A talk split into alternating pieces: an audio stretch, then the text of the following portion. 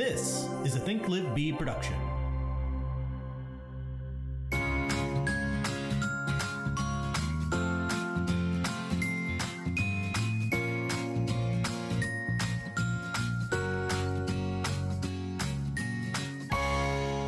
Are we ready to party? partying on a work day morning. Tuesday morning. It's five o'clock somewhere. I got my Um, coffee and we're good. Yes, that's why I like I like doing things in the morning because I get my coffee juices flowing. Oh, you already you already drink your coffee. Oh yeah, yeah, yeah. Got to, got to get that first thing. I always eat first. Pat Pat doesn't eat till like eleven o'clock, but we get Sean's the same way. Really? He doesn't do breakfast. Well. Pat does breakfast, but only because I've forced him to over the years. but he eats it after coffee, whereas I have to eat something like immediately when I wake up. I'm starving when I wake up in the morning. I have to immediately eat my breakfast, and then I have my coffee, and then I'm set for the rest of the day. Just kidding. No. then I crash and I need more energy. Um, but it's it's fun to get started in the morning with with uh, with with this podcast. Speaking of podcasts, this is ours. We record here in our home, so if you hear noises in the background, those are our dogs and whatever other activities we have going on in our house that day. Today there's a tile person upstairs. There's always something. I would love a day where nobody was in this house but me. I'd like a week. a week. A week would be nice. Yeah. Of no of nothing.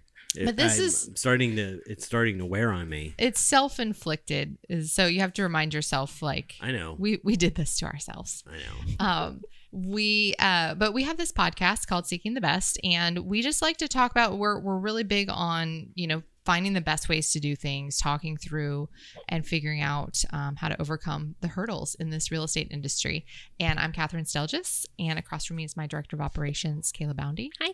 and our sound engineer producer extraordinaire patrick fatika Hello. a master of all things. That's me, master of all things. including podcasting. Hmm and today we're talking about listings because I think, um, you know, for the last two years, there's been such a shortage that you probably have like kind of not been able to exercise your skills uh, in getting listings, taking listings, all that stuff because there just haven't been that many listings to have. I bet there are lots of people that are listening to this that are in their second year of being an agent that have made decent number of sales and have had no listings ever. That's possible. Yeah. So and and you know, well, okay, I'm going to go down a bit of a rabbit hole. Um, oh, sound queued up. Mr. Rabbit! Wait! No, no, no. When you're a newer agent, though, buyers are easier to get in general. So it does make sense when you're starting that you would do more buyer sales. So there's nothing wrong with that. But it may have been kind of um, exacerbated over the last two years where there just were not the same number of listings being taken, anyways. I think the number of listings available over the last two years is probably historically the lowest it's ever been. Um, here in our area, we do like a 20 year recorded history. So we can't see further back than that. But I, I would put money on it that that was like the lowest of of all of the the time frame of having the lowest listings if that makes Mhm. sense so but when you're working with buyers they're not they're not technically paying you right? So although we're not allowed to say that you don't pay us anymore. The seller is paying us commission. This is no cost to you. there, you can't say you can't say it's free anymore. But you I think they just want clarity around telling them how you're being paid. yes which we always did anyways. I just sometimes i get annoyed by things. Um always changing things on me but anyways we always would explain that to people that you know there's no cost to you directly. The seller pays the commission. And so we do in a sense work for free. This is my rabbit hole is that we do in a sense work for free when we're working for buyers even though we can we get paid at the end when they close by the seller. And i think that um, nar and, and everybody wants us to disclose that so that it's clear to consumers um, which is fine because we were doing that anyways. But in a sense, you are working for free. And if somebody doesn't buy a house, You don't get the money. you don't get the money, which this is why we do numbers and we work backwards from how many appointments do you need to, uh, well, how many closings do you want?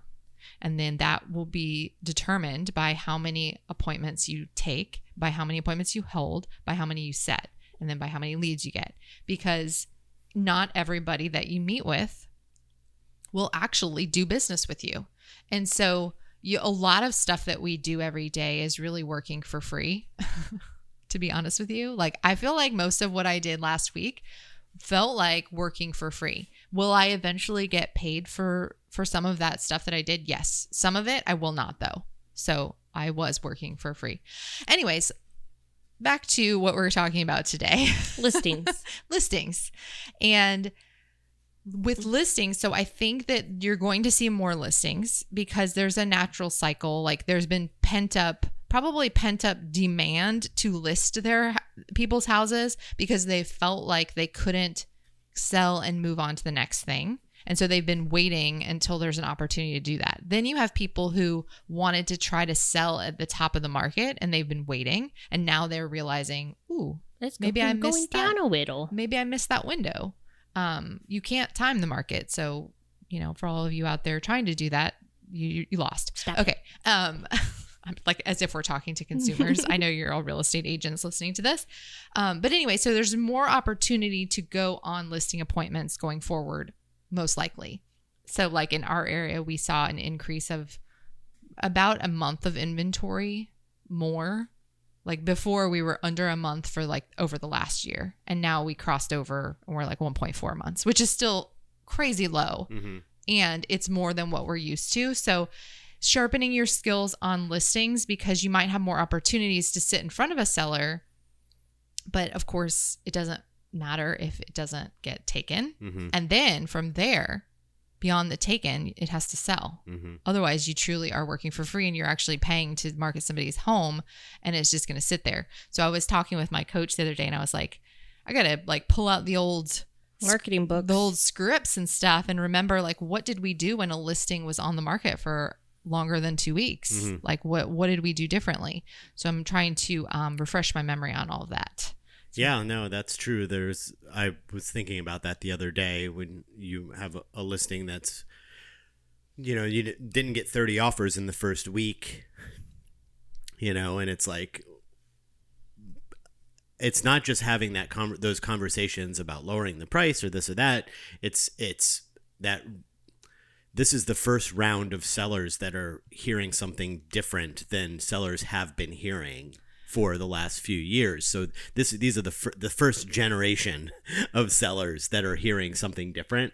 By the time you get into the second generation, which would I would say would be uh you know the people who want to who want to sell their house right before the end of the year the that generation they'll already have heard all of this stuff about the market and they'll be more more coming to terms with it yeah you've Well, I got think you've got a gonna- weird situation right now where people are still thinking um well that's not going to be my house I th- I think that um so it's all about it's everything is all about expectation setting. But what I'm running into right now is um I have a tendency to find the sellers who are not ready to do it. I don't know if that's just me. they're like they want to meet now, but they're not actually listing their house for like three months. Mhm. I have a tendency to run into those people. Yeah. And then that we take that listing and then 3 months later they're finally ready for photos.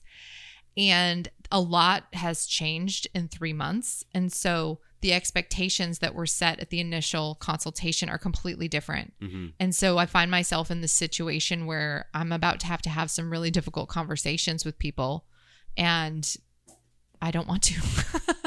um, so I've got to remember, I've got to remind myself how to have those con- conversations and remember that um, this is this is actually part of the job, and most of the time, this is how it This is. is- yes, Yeah. and that's why a lot of people get out of the business Yes. because they don't know how to do that and they don't want to do it and it's they feel like they're always delivering bad news and all of those things and it and and uh, there's more competition so they just you know And I was thinking about I was thinking about it like this. Um, over the last two years, we've had to deliver bad news sure all the time. It was just to It's- buyers. it's just to buyers so it's just shift your mindset. the and- difference is that the buyers aren't paying you well, yeah, So it's like having to deliver bad news to buyers is we're doing everything we can. Sorry, your offer didn't get accepted. To um, I know I said that you would.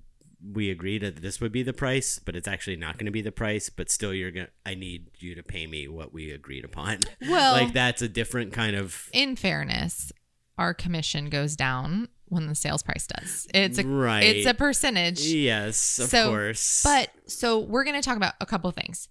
Um number one, so I was going to just run through like the last batch of listing appointments and where they came from.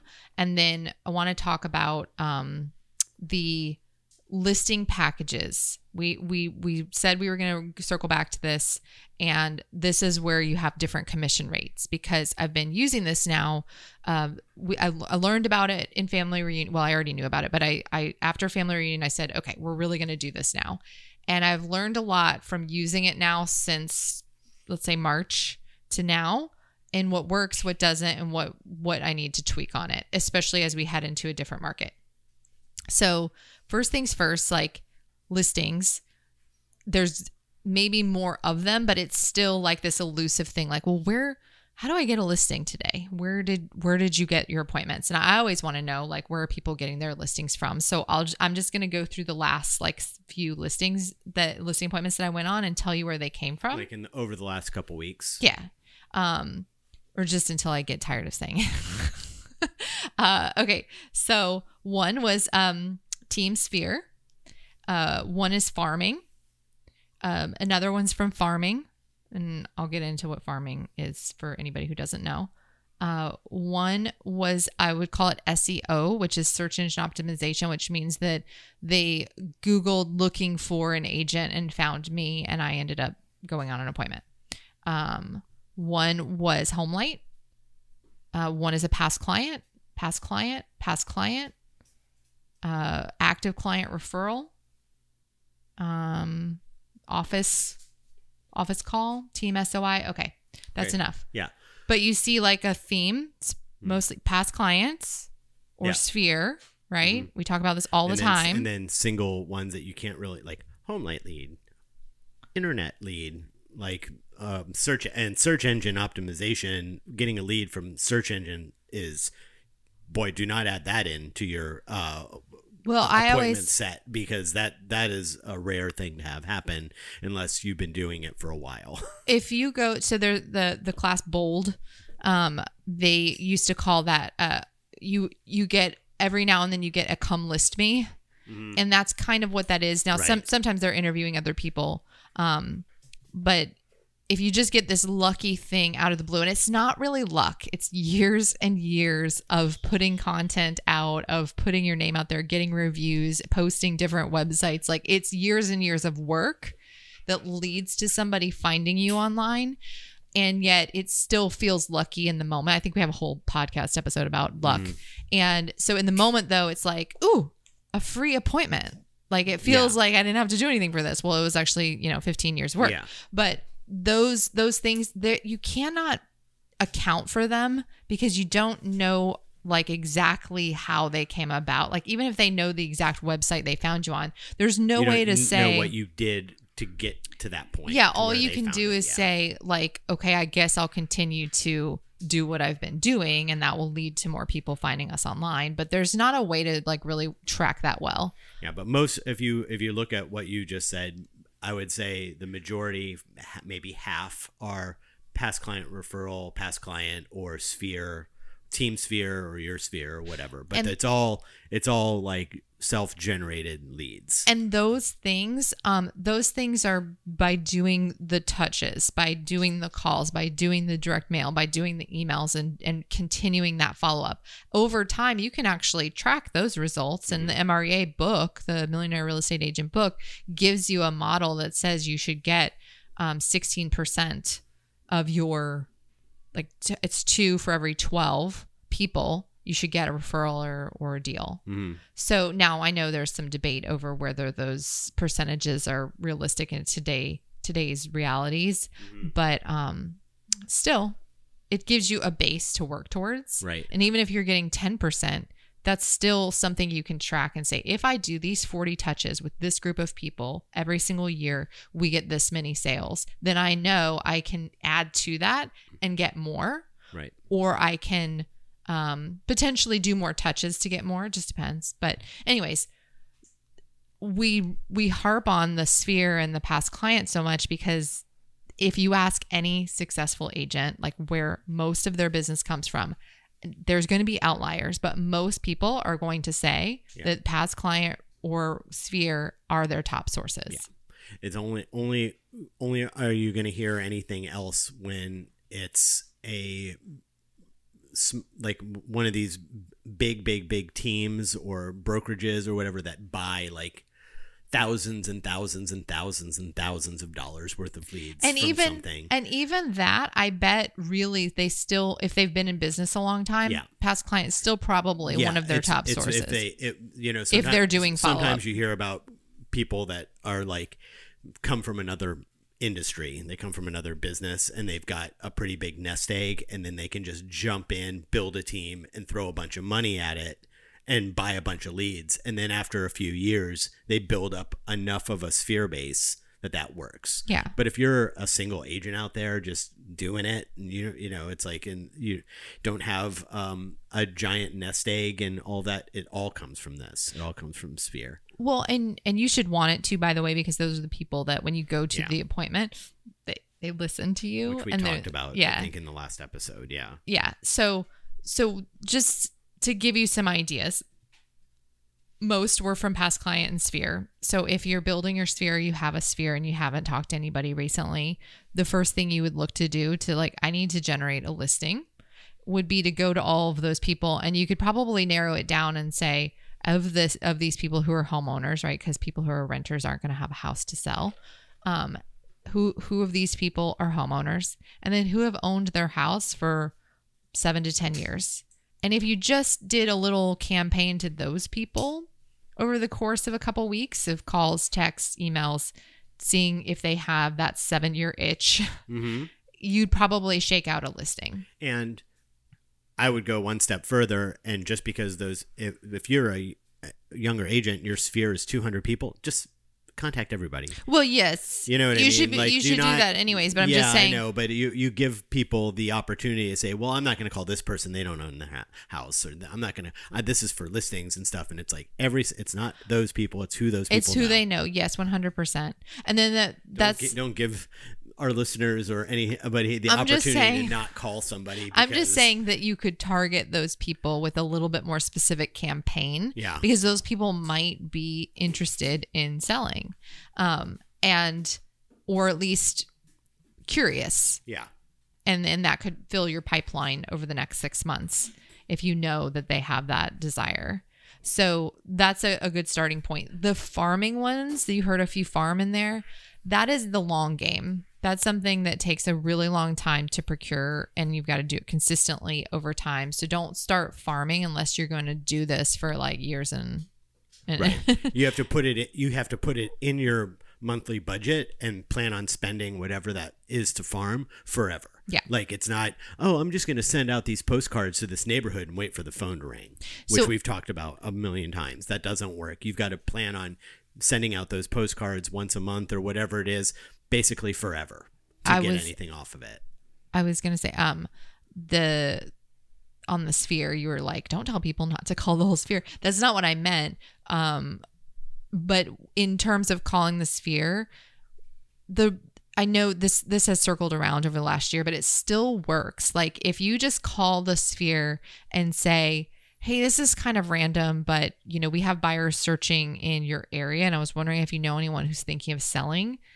Even if they don't, they they they get excited. They're like, "No, but I saw a house down the street that Looked like they were doing something. looked like they were getting it ready or something. Mhm. Okay, well that's still like a, now I've got a prospect. I wasn't driving that neighborhood. I didn't know that house was Mhm. um they were doing something to that think- house. or I think my name, or you just get, a, or you get a lead. It's like people you don't know who, which people in your sphere walk their neighborhood every night after dinner and talk to so and so and so and so, and this person down the street's getting ready to move, and it's like you have no idea. Yeah. But if you don't contact those people all the time. They will not think twice about you. They have their own lives to live. Yeah, they're not think. They're not thinking about it. Why would they? I had um okay, I'm gonna tell a quick story. Uh one of our our past clients who bought a home in a neighborhood um, that we have other buyers that were heavily looking in that specific neighborhood. Um, I messaged her one day. Actually, I called I called her and I talked to her, but she was busy, and she was like, "Oh, I think I know of a couple houses that look like they're vacant, and I don't know what's going on with them, but it might be worth looking into." So, not direct leads. It's not like she gave me personal contact info, but I then went and looked up the properties, and one had just closed, like it was obviously like an off market sale. And then the other one, though, um, had been owned by the same people for a really long time. Long story short, that house did just get listed. Now, I didn't list it because I, I we did mail to them and we te- attempted to the best we could. I just didn't know who those people were or how to reach them other than to send a direct mail piece. And I think it was owned by family members. Mm-hmm. But the point is that could it could have resulted in a listing if I had the ability to reach them or maybe I maybe I didn't get to them soon enough. Like maybe mm-hmm. I could have had an opportunity if I had you know mailed to them before maybe they already had an agent.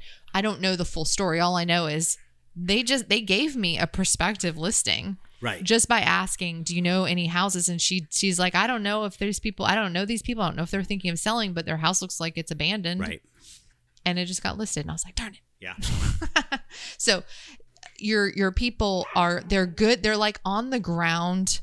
Um, It's a street team. it's a street team if you really utilize it like that. Like build good, strong relationships with people, and they want to help you. and you're you. gonna find you're gonna have 200 people in that list, and there's gonna be 15 to 30 of them who are like who will do who are like. Yeah. on it Yeah. to help you. Yeah. Like they're going out of their way to help. There's always going to be the, and it's going to be people that you never expected. Your best friend is never going to send you a, a, a lead, but some random person on your sphere that you sort of knew is all of a sudden going to, you're going to get phone calls from them four times a year, Yeah. you know, with, with people. Yeah. Yeah. People want to help. They really do. So just keep, you have to stick to the system, the systematic follow up of those people, and then those results show up. And to a certain degree, you don't know when that's going to happen either, but you can more, you can better prepare for it and say, uh, you know, I'm going to have this many pieces of business well if from this say, right category. that's that's true but also by by being consistent with it you don't get on that roller coaster of where i've got a bunch of i have a bunch of stuff in the pipeline and now i i fell off track and i stopped contacting people and now i'm seeing the results of not calling people for three months and my pipeline is empty. And so now i've got to call everybody again. By being consistent with it there's always a drip in that pipeline there's always there's always somebody new coming online and stuff you just can't stop doing it it's the most important thing it's why you're supposed to do it in the morning right Yeah. Oh. Um so well so once you get the appointment, then becomes the challenge of well, first you got to hold it, right? and holding it, I don't I don't you think how, to take the reservation. You don't know how to hold the reservation. That's from I- seinfeld. Um I, I i think we've not had an issue so much with holding appointments uh, listing appointments. Yeah, but that's course. also think about the sources right? Yeah. if you can keep if you can get your top sources to be people that are being referred Right. or are coming to you You're- because of an expert none of those area none of those were fizbos or expired. yeah if you so if you if you go back and listen to that list so that's why if fizbos expireds random people that you don't really know th- there's more of an opportunity for people to go yeah we decided not to or we already went with somebody or we or they mm. flake or whatever you know Yeah. So holding the appointment, if it's the source that knows you or, or at least knows of you, is probably going to happen. The the hardest part in all of this, and some people might argue that is getting the appointment. I think it's actually probably the taking um, at the appointment. And we talk about we've talked about this before. You have to know what appointment you're going on. hmm There's different yeah. There's different appointments Yeah. okay? And i know like some people will come at you and say well, you should be able to get paperwork signed no matter what you're going into. Well that is just not true and i don't buy it. Um so here's what i think. I think you've got three different types of appointment. You've got a pre-listing appointment which are people that have an interest in selling but they're nowhere near the place to like where, where they're ready. Yeah may, maybe they um maybe they have a let's give some examples they might be getting a job in a different location Mhm. and so they want to know should we take this job Mhm. right like does it make sense for us to sell our house and move to this other location financially and they need some information to make that next step then then you've got the actual listing appointment these people maybe their house isn't 100% ready, but they're definitely moving and they're definitely selling their house. And then you have somebody that's like, it's more of a FISBO appointment where they're really, consider- they might not have even told you, but they're really considering selling it themselves. They're kind of using you for information. Mhm. There's three different types of scenarios you're walking into. And so to expect to walk out of each of those by saying the exact same thing and and leaving with paperwork signed is not realistic. Right. So I was like, do we need to take a break or should I keep going with this ramble? You can keep going. keep going. Okay. In the pre-listing scenario, I don't always go through a full listing consultation. It depends on the scenario. Most of the time I do because I don't want to um let's say I walk into something thinking it's a pre-listing appointment, but they think it's a listing consultation and Mm. they're making a decision and I just don't know it. So I most of the time will do a full listing presentation with them. It'd be but I'm pre-listing if it's a specifically past client or sphere or something like that where you know you probably have the listing so and you're just over there to kind of kick the tires a little bit and give them a little I'll uh, give point you them in a direction I'll give you a something. So- specific example of an appointment I went on recently where there is a desire to move somewhere else. There are no specific plans. In fact, the desire to move somewhere else i- it's a couple different places that Mhm. are being explored. So there's no specific plans, no specific timeline, but they want to explore how much could they get for their house? Could they make this move? Does it make sense Right. to then do that? Can, then once they know that, then they can say, okay, well, we were looking at Portland and we were looking at Asheville and we were like, so how much are houses there and what can we get for this house? It's going to justify and probably dictate where they end up moving Yeah. by how much they can make on this house. They can't make a decision of where they're going to move until they know those things. Now right? that's So- a, that's very loose, right? Like Yeah. that's yeah. could almost potentially be a waste of time. hmm And so that appointment is 30 minutes or less in and out. hmm And for the most part, we're just going to talk generalities about okay, well like Build rapport. yeah, like yeah, and, and talked about in understand the last episode. Understand a little. I'm, I'm going to refresh my memory. So let's say it is like a past client. I'm going to refresh my memory on the house and see what improvements they've done. Be like, oh yeah, I remember these two. Well, I always remember the people. No, but I I remember their dynamic. and I'm going to uh, assess the situation a little bit more. And we will talk about numbers, and I'll pull up the multiple listing service and we'll look at some comparables together. But it's much looser. And I'm going to say, okay, so this is kind of roughly today. These are some sales that look similar to yours. Obviously, if you're moving six months from now, none of this matters. So tell me more about like your your ideal situation, your ideal time frame. And I'm really trying to understand more about their motivation than I could get on a quick phone call hmm and just continuing to build the relationship. So if they don't decide to move, yes, I spent 30 minutes with them, but guess what? I'm probably going to list their house at some point in their lifetime. So that was still 30 minutes well spent. I'm not going to pull out the listing presentation and talk commission or anything else. And here is why. When we get into the listing packages later, I'll talk more about this, but I don't know if you list your house today. I know roughly what things cost. I know what commission rates are. I know what we should do. If you list your house next year, Hmm. the market could be completely different. Yeah, look at where we are now. I compared to might need six to- months ago. I might need to do a lot more to get your house sold. So I can't I can't go into too many specifics in that kind of appointment. It's really just a it's almost like a favor. Mhm.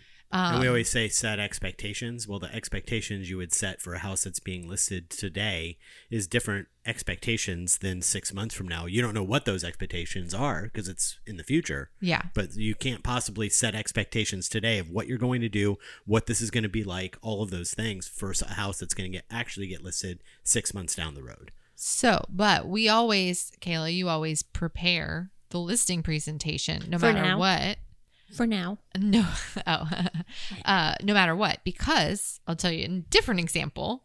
I set what I thought was a pre listing consultation because on the phone, they made it sound like the house was in need of a lot of things and that they really weren't sure when they were moving. And it was very vague. And so when we set the appointment, I set it as a pre listing consultation. And then I got to the house And I was like, oh no, they have clearly been working. And this, this house looked great. It looked photo ready. And they were telling me all the things that they'd been doing over the last few months. And I'm like, oh no, these people are moving towards the goal of getting their house on the market. It just may be in two or three months Mhm. because of like a job or whatever, but they want to sell. This is happening. And then I'm going to shift gears and I, I have my listing packet, I have my listing presentation, and I'm going to shift and do that, even if it means it takes two hours. Mhm.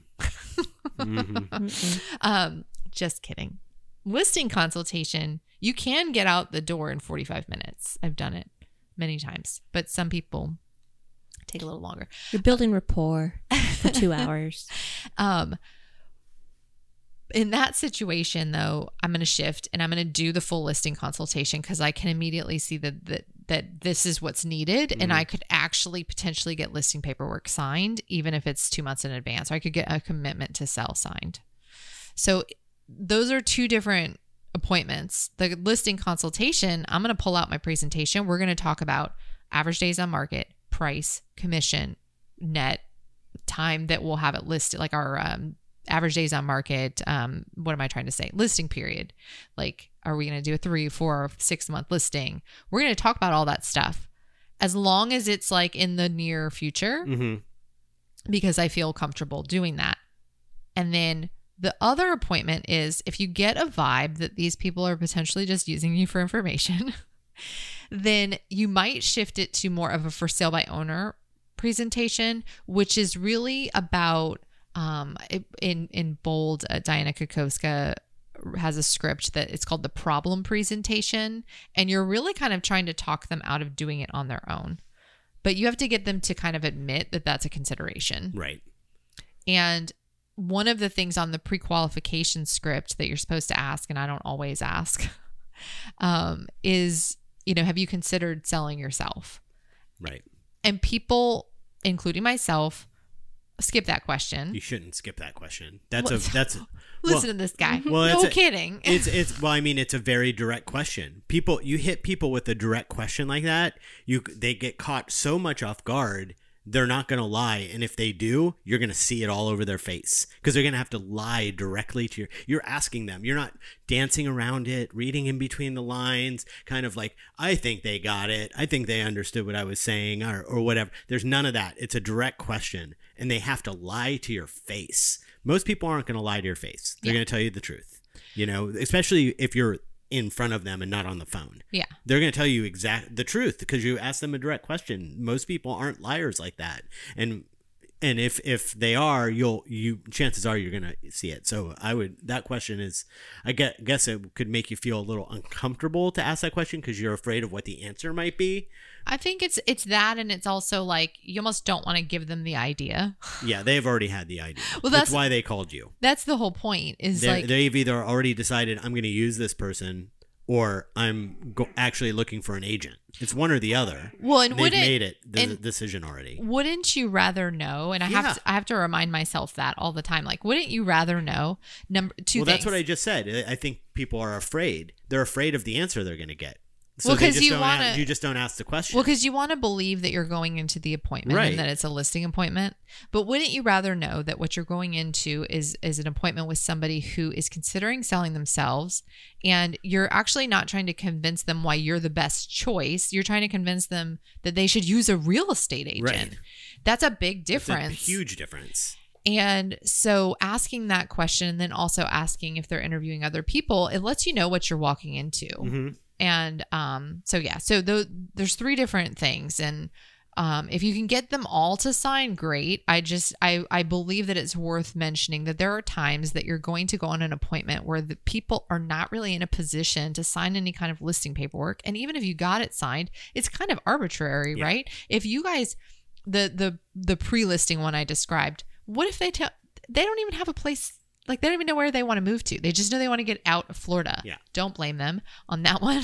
it's freaking hot. Mhm. Um, but it to get something signed, I probably could. And to what end? Yeah. Like we don't have a timeline. We don't know where you're going, Yeah. when you're going. It's The really a courtesy appointment to Yeah. kind of check in on things Mhm. and say, I have somebody for my pipeline if I can help fill the solution. unless you have unless you have a unless you have an, an opening which is we need help we need help in making decisions of what we need to do to this house to get it ready to sell that's your opening to be able to say well that i'm that's actually a specialty of mine is to is to do that and stuff and i would love to be able to help you but in Yeah. order in order to do that we have to promise we have to sign something saying we're going to work together so that i can give you all of my expertise Yeah. that kind of a thing you know so if you have an opening because they have a bunch of work to do then you can get paperwork signed And- you don't just give out a bunch of a bunch of information of how to get the house ready and then they say see you later we're listening with this guy he's doing it for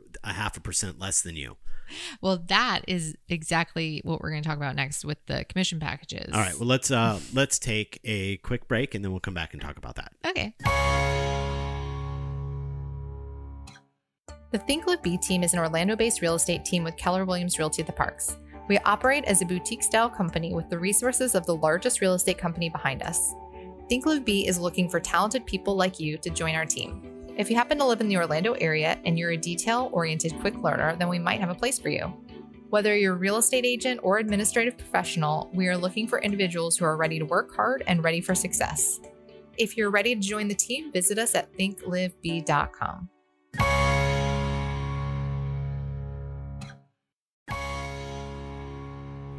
and we're back Okay.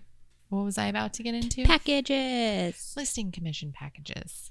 So, well, let's call them marketing packages. It's a better way to term that because that's really what it is. It's an outline of the things you're going to do to sell the house and then what commission rate you're charging. So, we had we had like a full episode I think about yeah this concept. main point being that uh, you're you give people, people options. give people options about what they can get with you and all of a sudden that becomes their choice versus you versus them Yeah, yeah. versus another agent Yeah.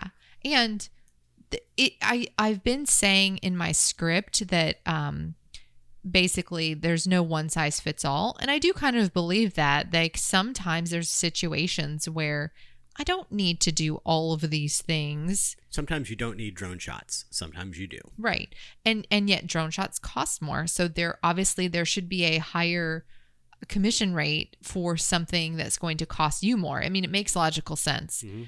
And I think for consumers, they feel like, well, they, they're always going to feel better when they have a choice in the matter instead of you just saying, nope, that's the rate that I do. And then they're like, well, but the other person said they do it for this. Mhm. And then then you feel like, well, okay, if, first of all, if you explained everything you're going to do, and then you're like, okay, well, I guess we can do it for that. Well, now you got to do all the things that you said you were going to do that you normally do, and you're taking a lesser commission. This way, you're giving them options.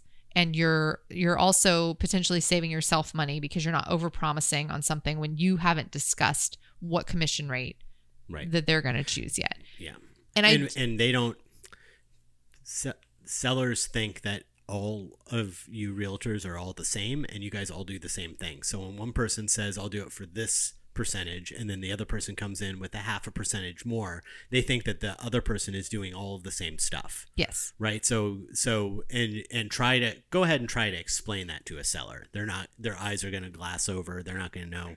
Okay, so know. here's a couple things that I've learned from doing this now since March. Um okay. It's a lot to read like on the page. sorry Pat designed the the the thing and the problem is, is that they're not actually reading it.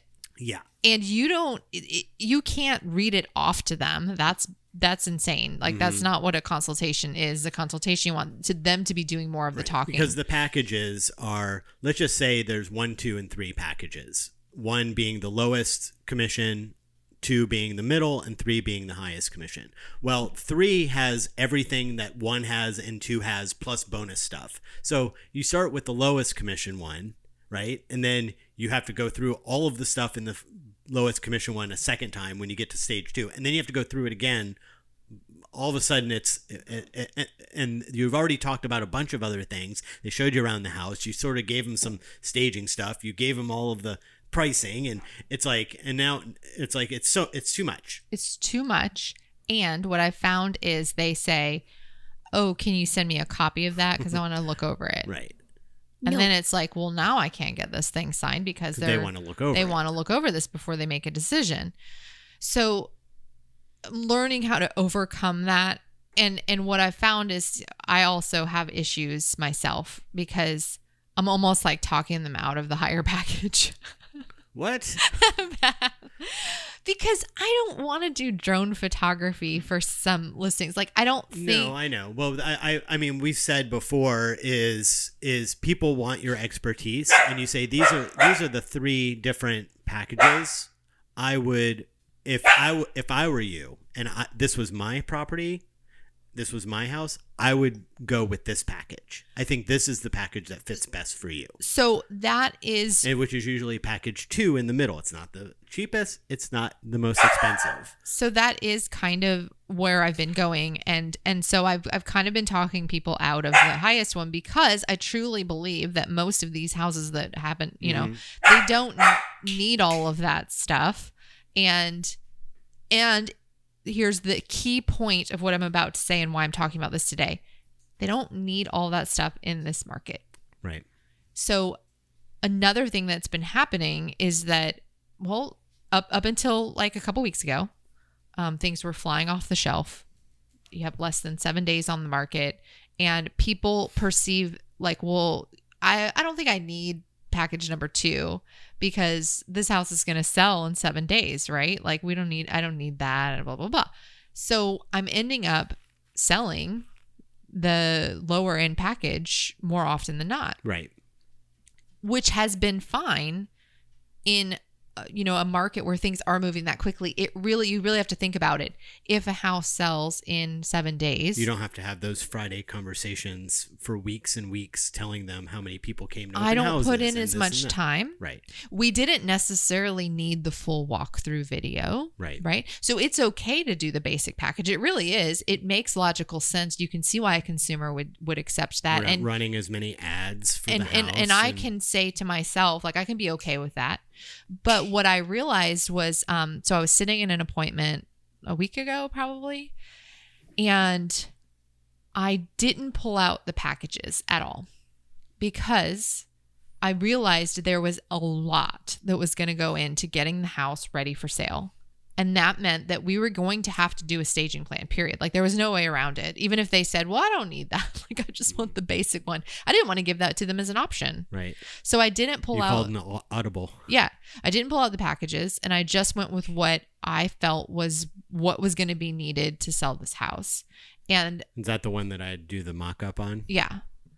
And and we went with it and we signed a commitment to sell because there's so much to do. Like we're we're having it's we can't sign like full listing paperwork because there's so much to do, but the commitment to sell establishes the rate establishes when we'll get paperwork signed and we'll choose a price at that time and we give like a range of, of value of where it's going to be so that we're all on the same page but that they know this is the rate that we're agreeing to today so i think you have to with every single appointment you go on it's every situation is just different and you just have to ex- accept that and know that sometimes i'm going to pull these out because I can tell that this person needs choice. And sometimes I'm going to decide for them because I know what my time is worth and I know what this is going to take. And the reason I, I bring up the timing is because, okay, just in the last week, we've listed a couple properties, properties that two, three weeks ago would have sold overnight. At least one of them. just kidding.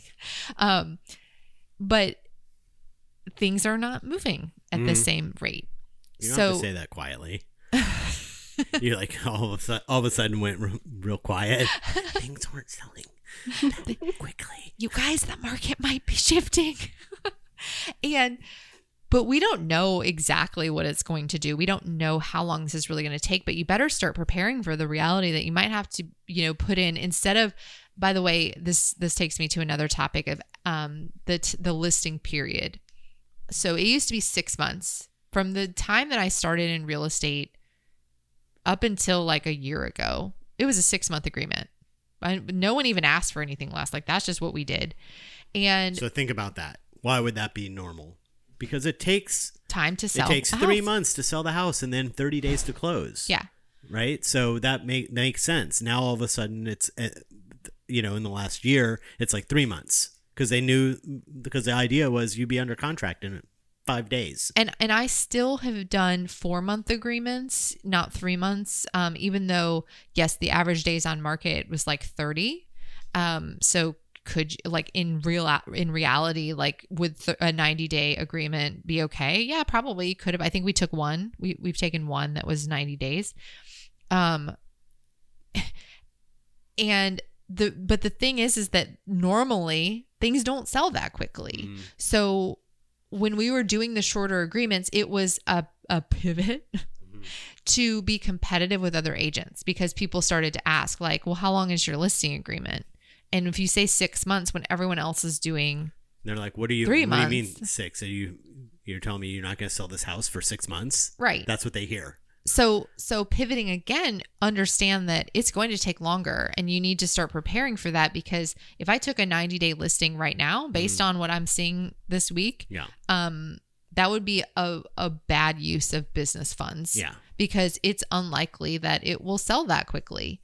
And then you've spent all that money. Like you want people who are serious and committed to getting their house sold and that are willing to do what it takes. Mhm. And so um, at a minimum, you know, I would say take whatever the average days on market is for that specific home, not Orlando in general, like or your area in general. Whatever the average days for that specific type of property and at least double it hmm um, for your time frame. Like right now in in our area, the average is like in the twenty days for for like average homes, right? But if I take one that's maybe seven eight hundred thousand, that could be seventy five days. hmm So I need to take an extra long listing period. But from a seller's perspective, they're thinking they still think that their house is like every other house. Yeah. So you really have to show them that data during the uh, listing consultation and and set those expectations in advance. Well, it's really tricky right now because if I look at Right. You're the last few months. if I'm looking at sold right. over the last few months, Yeah. I'm looking at historical data. Yeah. So that's why it's so important to look at sold, pending, active. Yeah. It tells you what direction you're going. So if I look at sold and the average days for a similar type home is 20 days, and then I look at pending and the average days was 40, and then I look at the active competition and there's four other homes for sale and they're still sitting there and the average days on market is 80, well, expect it to take even longer than that Yeah. because that means the direction is going the days on market is going up and you're going to need twice that space, long Yeah. You're to need the space to be able to do to it. get it sold unless your seller is willing to price it more competitively like these are ways you can Right. discuss well you want to get your house sold in 30 well the average days for all these active listings is 80 Right. So what do you think you have to do in order in to order that? to get it sold And let them- faster than all of the other guess I houses have to have a lower price. that's right Yeah. That's right. That's what you have to do. um What do you think? That's weird. Like I just literally remembered scripts from back in it's, the day. It's still in there. It's in there It's in somewhere. there. It's still in there. what um so uh, when it comes now that you've been using these packages these different rated packages of uh, you know this one's this percent this one's a half percent more does that having do you think that having those options has helped in getting taking listings or is it just more confusing or by giving people those options that seems to be like oh you like where other maybe they've interviewed other agents who didn't have that and they're like oh you have this? That's cool. I haven't seen that before or whatever. Has have you come across that? I feel like, and I don't know that we have enough data to really track this, but I feel like it helps get more listings because it opens up the conversation to discuss it. So I think I I might have talked about this this one appointment that I had not that long ago where people people do have a tendency also to want to get kind of a la carte with things. right i like yeah they want the lowest package but Can you throw this can you in? throw this in and throw this in? And we'd like to have the drone shots if possible. Yeah. Right. So they want the package and then they want add-ons. But And- you have the freedom to do that if you feel like you should, right? And if you work, Is he eating the wall? Yeah. Hey, idiot. our dog is eating chunks of plaster from a wall that's under construction. Um, so that's cool. He's so dumb. oh, he's so cute though. God. But yes, I think it opens up the conversation, which in the past, I think I've lost listings before um, where you go over commission, you talk about it. It's not that you're hiding it, you talk about it, but then they say, okay, well, we're going to think about it and use the objection like, well, other, you know, you know, other than meeting with another agent, is there any other reason you wouldn't list with me? And you're trying to get at it, but people don't want to, they don't want to seem cheap. Like, I feel like Mm. people don't like to tell you Right. that the reason they're not willing to work with you is because they don't want to pay that much or that they somebody else told them that they could do it for less. Like they don't really like to say that. And so so this gives them an opportunity to discuss commission. Hmm and it also gives you an opportunity yeah to get creative if you need to. Um at first Rather i think having this locked in, like this is what we do, this is what it costs. i think You when we ri- first you can open up that conversation. when we first did the packages, I was like, I knew that people were going to try to do that. And I was like, okay, well, I'm just not going to do that. And then when the first person kind of asked for it, I was like, yeah, I'll throw Why that not? in. It doesn't cost anything more. It's like not that big of a deal. well, like I have to decide, now, right? now they feel like I'm. And if you're like, yeah, I can throw that in, then all of a Then sudden you're gi- giving you're them giving value. them something. Yeah, you're giving them something somebody else isn't giving them. so I can decide. So, for example, if on the basic plan, there is no staging plan. There's no custom staging plan. We give them our general tips that we've outlined in a PDF, but there's no custom staging plan. The in the enhanced package there is. So if I see a house that I really feel like needs a staging plan, first of all, then I could choose to throw that in for them. And you can Because- also make it as minimal as you want it to be because you're deciding to put something like that in. Like you don't have to spend Well, the same and amount of time that you would on somebody who wanted that specifically as a. and I'm not saying that that does cost money in terms of it costs time. And so Kayla outlines the staging plan for me. Like I'd send her the photos and she outlines it. And then I go back in and make adjustments and add other things as needed. So there is a cost to it, but it is mostly time. And so can I trade a little bit of time to make the house sell for more and um, make them feel like they've gotten value? Because they have.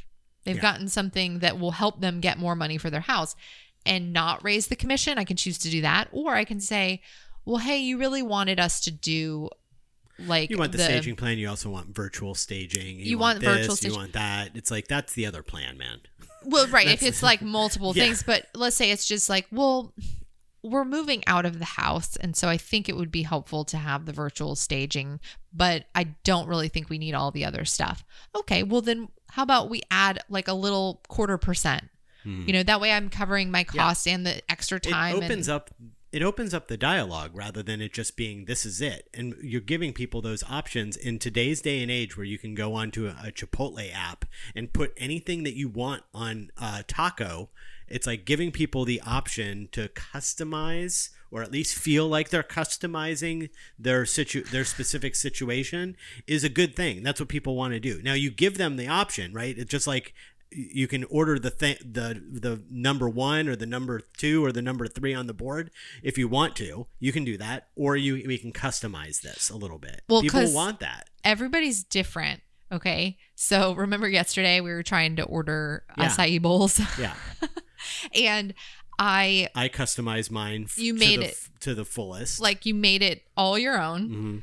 And I looked at all the different options and I was like, Ugh, just give me the, just give me that one that's Like- already pre-made this one looks good. yeah I still got choice Mhm. in the you mix. had the choice you could have done the other one you just uh, pick that because it was easier Well, some s- people are like that So in that example, like or Chipotle, for example, like there's well, Chipotle is kind of create your own from like they don't have specific things, but they they don't give you an overwhelming number of options. Right. They give you choice though. Yeah. And I think that's that's what you have to fine tune this into. Okay, we've got three choices. Mhm. So choose one. Mhm. And then for those people who really want to feel like pizza is better Pizza is a good analogy. Yeah. Pizza is a better exa- analogy. They got Pizza's the, just they've better, got the period. specialty, the eight specialty What is it? pizzas. Time is money. Money, is power. Power, is pizza. Yeah. they give you the eight the eight specialty pizzas and then they've got the one gluten-free crust, thin crust, th- thick crust, Sicilian crust, and then what kind of sauce do you want on it? Is it a barbecue, spicy ma- marinara, and then all the toppings. Oh, now blah, blah, I'm blah. just hungry. You're building all of that all of that stuff. For some people, like me, I'm like, oh, this is awesome. I can kind of create whatever I want. For other people, they're just gonna pick one of those eight Yeah. and that's it. You know what I mean? So it's like, but having the option versus, hey, we have four pizzas, pick one. You know what that's I people are gonna be like, I don't want to go there. They only have those four things on the menu. Uh, that's I, I don't want, uh, you know. So, one one of the things that I ha- I have not said yet. I have not used this in my scripts, um, but I want to because I was thinking about it the other day. Is um, the the middle package? So there's three. The middle package is what mo- for the I've been doing this a long time. For the most part, that has been the commission rate. Period right. like over my 15 year career up until recently i probably could count on one hand the number of times that that wasn't that commission rate and that might have lost some listings over the years but the point of this story is not that is that so when i say you know we are on average our average list to sales price ratio is x and that's 3 to 4% higher than the average agent that's based on the middle package Right. and so I've not said that to anyone, but I was thinking about like how do I get people to like choose Pick middle bottom one. Yeah. and I realized like the value that You make more money if you pick the middle one. If you pick the whole middle point. one. That's the point. it's 1% higher. Yeah. And yet on average you're going to earn 3 to 4% higher. Right. That's the math. That's those are just true facts because we've been tracking this for so long that I can feel confident saying that. Mm-hmm. Now, if you haven't been tracking your list to sales price ratio, or you don't have enough listings to do that, you can't throw that kind of stuff in. But if if you have some numbers, like really look at what what are you getting for your sellers compared to the average agent and then why? What is different about that? Mhm. And that could help them choose the better option really truly for themselves as well because you can say like if we do all of these things, you're likely to get more money. Right. So anyway, commission packages still um, a work in progress. We'll and get back to you. We'll get back. We'll we'll fill you in again. I'll do another like six months of testing this out and tweaking things. Yeah. But I definitely have to figure out the part about where they want to review it because it's too much. Yeah. Like there's got to be a, a simpler way. To to To- break it down. Yeah. Ooh, I just thought of it. Okay. And onward. Coming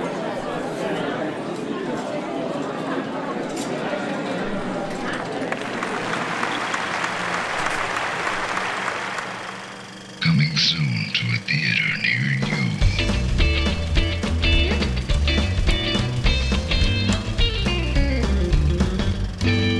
you. Should I watch that? Wait, can I just say something? Hmm. um, Caleb Pat was working on this yesterday at some point, and I walked in and he was like, "Don't look at my screen," like as if I was gonna Yeah. cheat. I made her made sure she didn't see anything. Uh, so this is uh, you guys know how to play this game. I'll give you a movie and you try to guess the Rotten Tomatoes score. Kat has two. Kayla, goose egg. Listen, I'm speaking for the people. What? I don't even know what that means. I don't either, but isn't the Rotten Tomato score is the, the Critics. mix? It's of- the critics. Oh, it's the critics. I'm yes. speaking for so the she's people. talking for she's speaking Oh. for the oh. people. So. So mark that. Count that up. I got two. She's got zero. Okay. Until the late 19th century, summers were for children to work or play in unstructured environments, tag, hide and seek, or hanging around adult work environments, returning to their families at night. As the United States industrialized and both native born transplants and immigrants flocked to crowded northeastern cities, moral reformers and educators panicked. A new generation of children, especially boys, were, quote, missing out on the character building, health promoting experiences of hardy rural life. Some even mentioned the peril of, quote, dying of indoorness. A stint of summer camp surrounded by nature and engaged in hard work and healthy play, all under the guidance of counselors who modeled moral uprightness, was the thought to be the perfect solution. These early summer camps targeted middle class urban boys who it was who was feared who it was feared were becoming coddled by overbearing mothers and female teachers in the overly, quote, feminized realms of home and school. They needed a dose of savagery, common opinion held, lest they become sissified. Fast forward to today, and there are sports camps, religious camps, gender specific camps, fitness camps, scouting camps, academic camps, art camps, adventure camps, and many more. In fact, there are more than 12,000 camps that uh, that more than 11 million children attend each year. Today's theme is summer camp. We're in the middle of summer, so our theme for our movies is summer camp. That's fun. Have you ever been to summer camp? I was just about to say, never been. No, Never I've been? never been to summer camp. I've seen the horror movies. I would not allow my parents to let me go. But even even back then, you had seen them. Yep.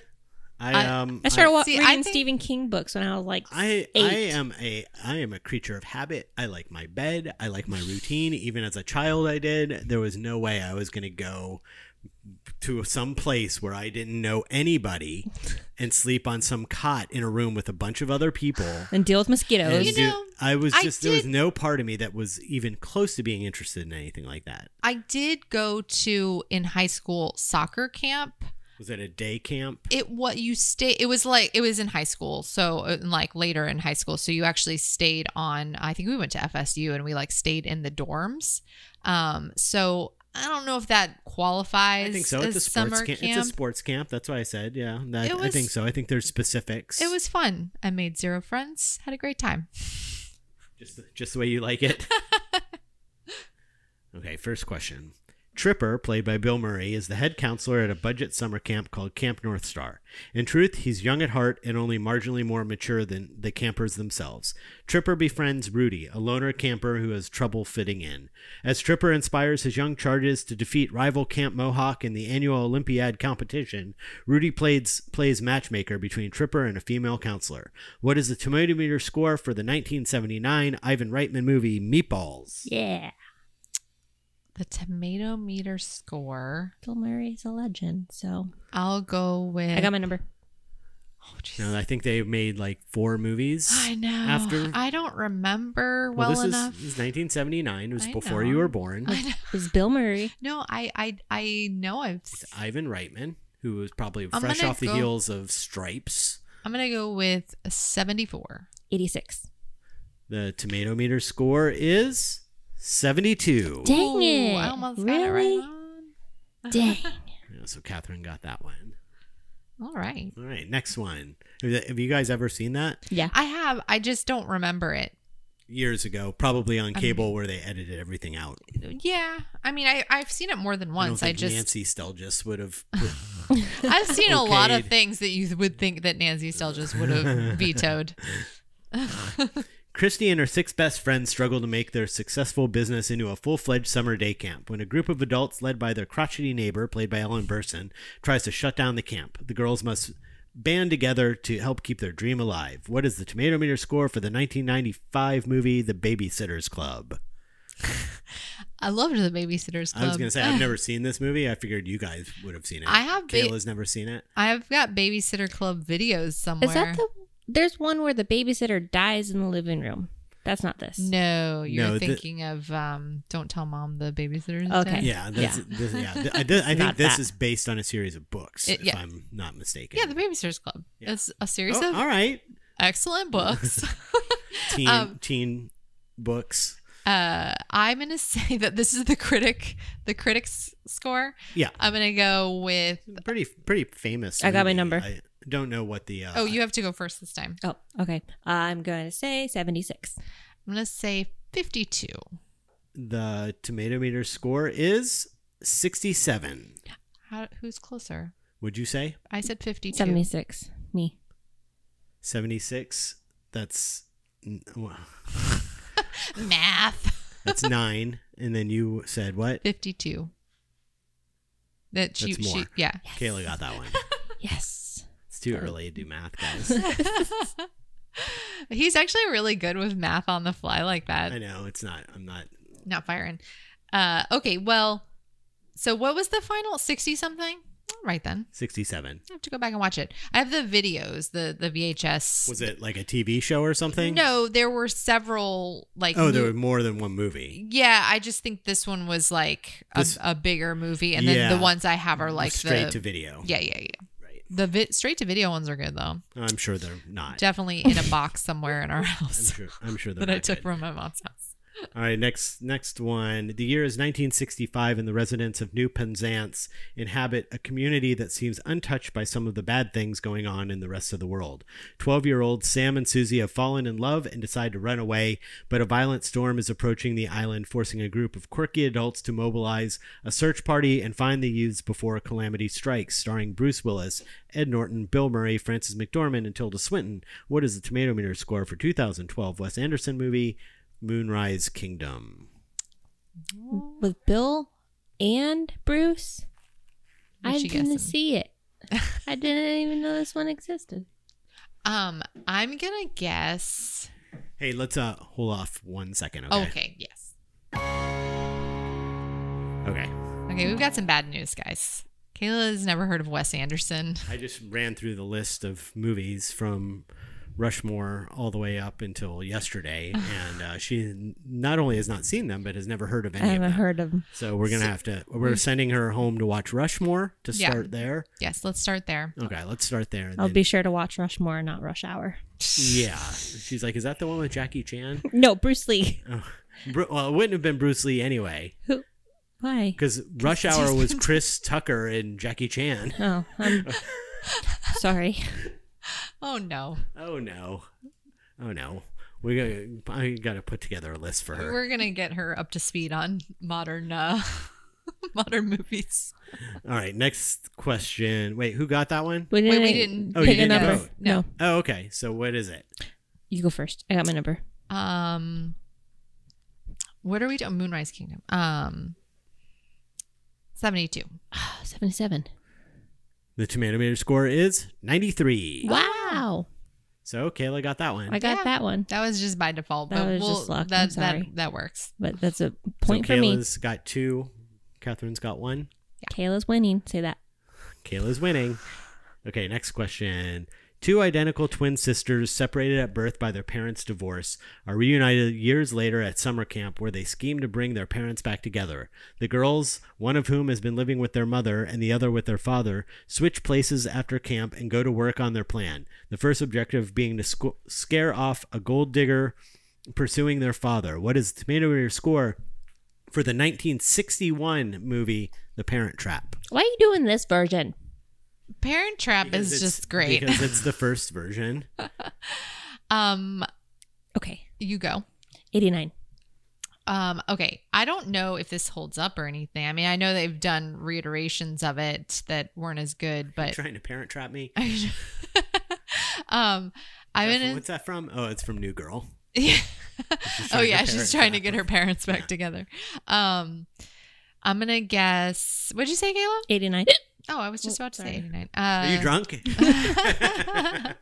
I'm gonna guess. Oh, geez, this is a tough one. I'm gonna say 75.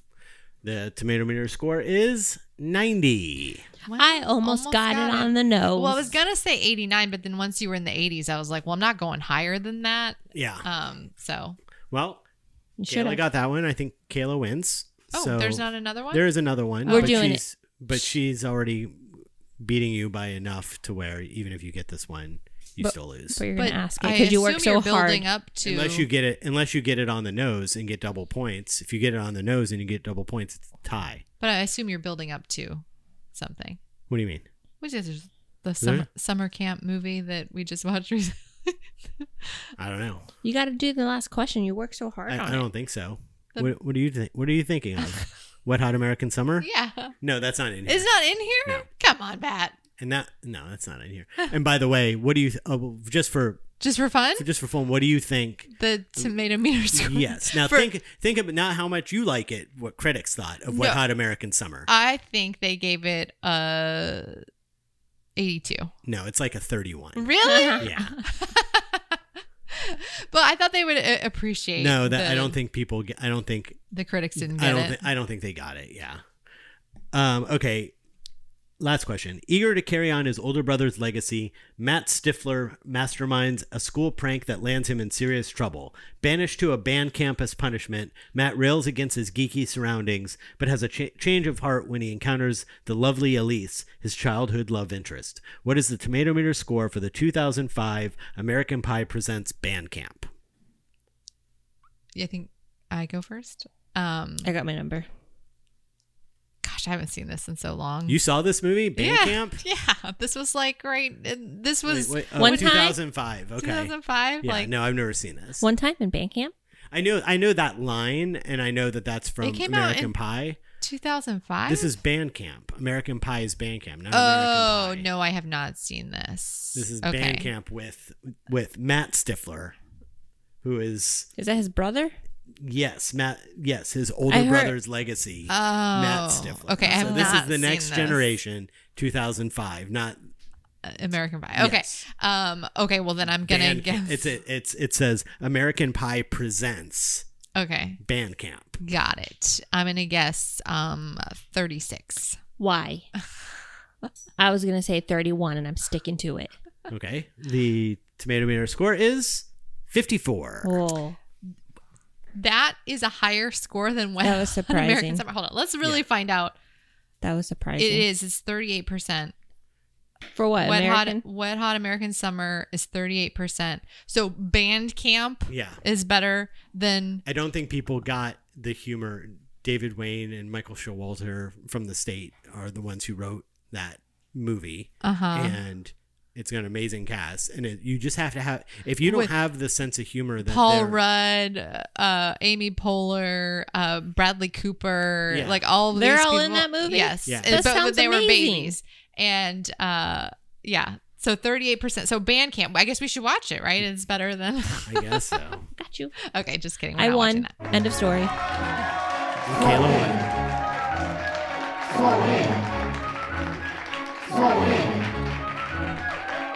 Small win. Kaylee got a small win this week. Yes, I had a nice uh beach little mini vacay to Daytona. Uh we have friends who have a condo on the beach there, so we got to stay in their nice condo. Uh and then we got to see an old friend. Well, not old friend. He's been a friend for over the past He's 8 not- years. Not an old person. I mean, he is. He's like 54, so Hey, let's take it down. he's older. Sorry. Um, small win. I we went to a, uh nursery over the weekend um, for plants, and it was just a nice, nice little Saturday. Like I, was- I it was, was gonna. raining. We had the umbrella. Our feet got soaking wet. It Yeah, was my nice. feet. I ruined a pair of shoes. It was nice um, though. We but were it walking was really around nice. the nursery in the rain with the umbrella up and stuff. It was. Yeah. It was that was a nice. Well, day. because I, you know, I have a tendency to open my computer and then be stuck on it all day and not really being productive, just like Yeah. doing busy work stuff. And and and said, I said, I said, let's let's get out of the house, and it was nice. that was my idea. Um, if I will let you take credit, but I'm pretty sure it was mine. And then my small win is speaking of plants and all of that stuff is we got the front yard seeded, Mm. and I've two days ago and yesterday finally started to see grass. it's like there's little patches of chia. It looks like a chia, Chia pet, pet. out there, and um, but I was just watering mud for like five days. So it looks like the seed is actually starting to grow. So Yay! matter of months, we'll have uh, We'll have a yard. we'll have a yard. So.